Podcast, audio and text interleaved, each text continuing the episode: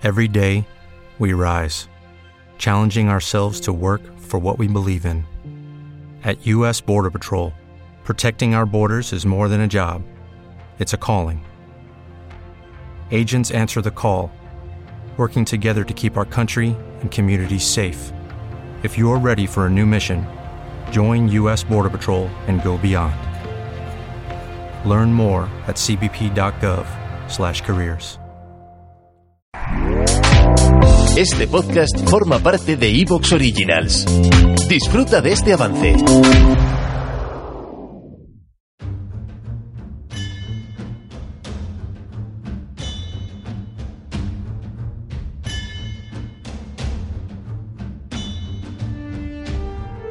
Muy buenas tardes, amigas y amigos oyentes de Colectivo Burbuja. Os doy la bienvenida a un nuevo programa de debate directo. Hoy tenemos con nosotros a Pedro García-Bilbao.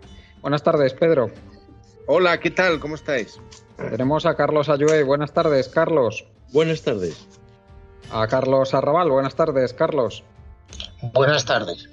Y a un nuevo invitado, primera participación en nuestro programa, Javier Azpeitia. Muy buenas tardes, Javier. Buenas tardes, encantado. Muchas gracias por venir a nuestro programa. Eres economista y trabajas actualmente en China, aunque por circunstancias de la pandemia pues te ves obligado ahora a permanecer en Castellón, si no me equivoco, ¿no? Así es, vengo huyendo del virus y al final me ha pillado en España, así que sí. Aquí estamos confinados.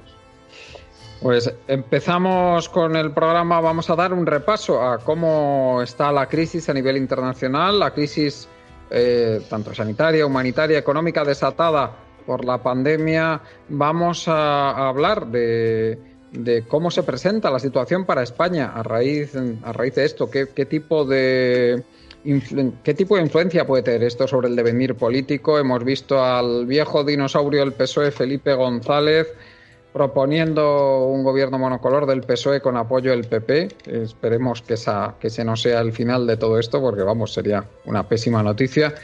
Y desde luego, como segunda parte del programa, vamos a hablar 10º aniversario de mayo del 2010, el día que Zapatero pasó a postrarse de rodillas frente a los poderes extranjeros, especialmente lo que nos decía la Troika comunitaria, un Zapatero que dio un giro de 180 grados y a raíz de ese giro sumió a España en casi 4 años más de terrible crisis económica. Hablaremos de eso y qué lecciones podemos sacar de esa reacción que tuvo el gobierno español en general, toda la clase dirigente española frente a las presiones extranjeras.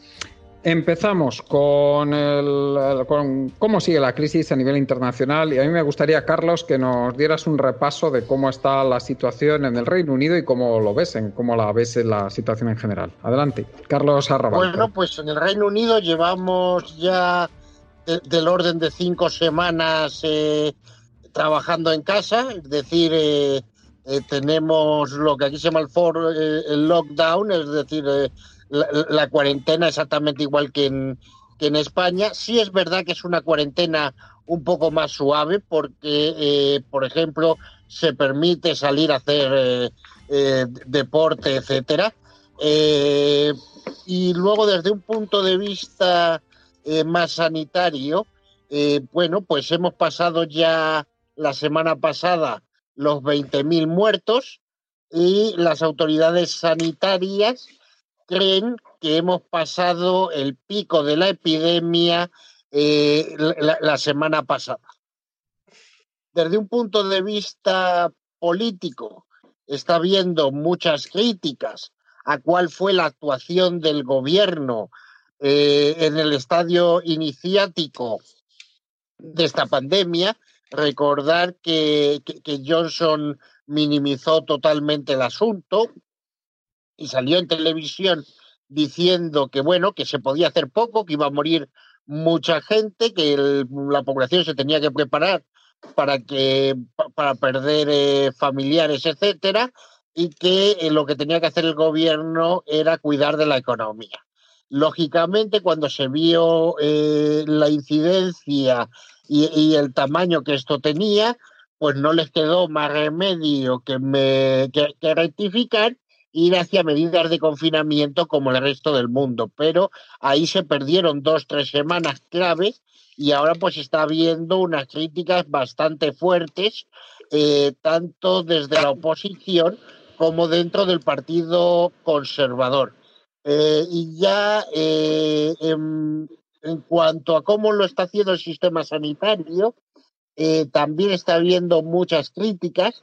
El sistema sanitario, para que se hagan una idea nuestros oyentes, yo que he sido usuario del sistema sanitario español y del sistema sanitario británico, yo diría que el sistema sanitario británico está peor dotado que el español. Es decir, hay menos enfermeras, menos médicos, menos camas y menos UCIs en Gran Bretaña por persona que en España. Sin embargo, el británico medio no era consciente de esta comparativa y de cómo se había ido devaluando la situación del NHS, que digamos aquí en Gran Bretaña es un poco la joya de la corona de todo el entramado social del Estado, y entonces ahora está habiendo también muchas críticas a todos los recortes que se han hecho en los últimos 10, 15 años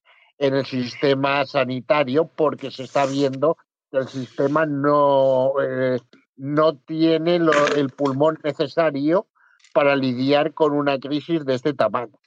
Y por último, en el área social, si bien es verdad que Gran Bretaña tiene la ventaja de que tiene su propia moneda, y lo que ha hecho en vez de incurrir en deuda es pedirle al Banco de Inglaterra que imprima dinero, y con eso está financiando los salarios de las personas que no pueden teletrabajar.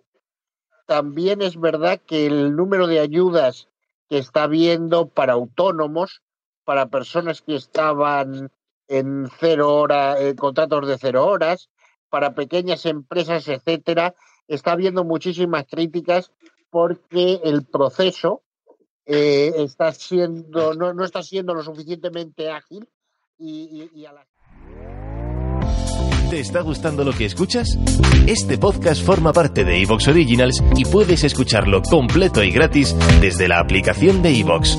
Instálala desde tu store y suscríbete a él para no perderte ningún episodio.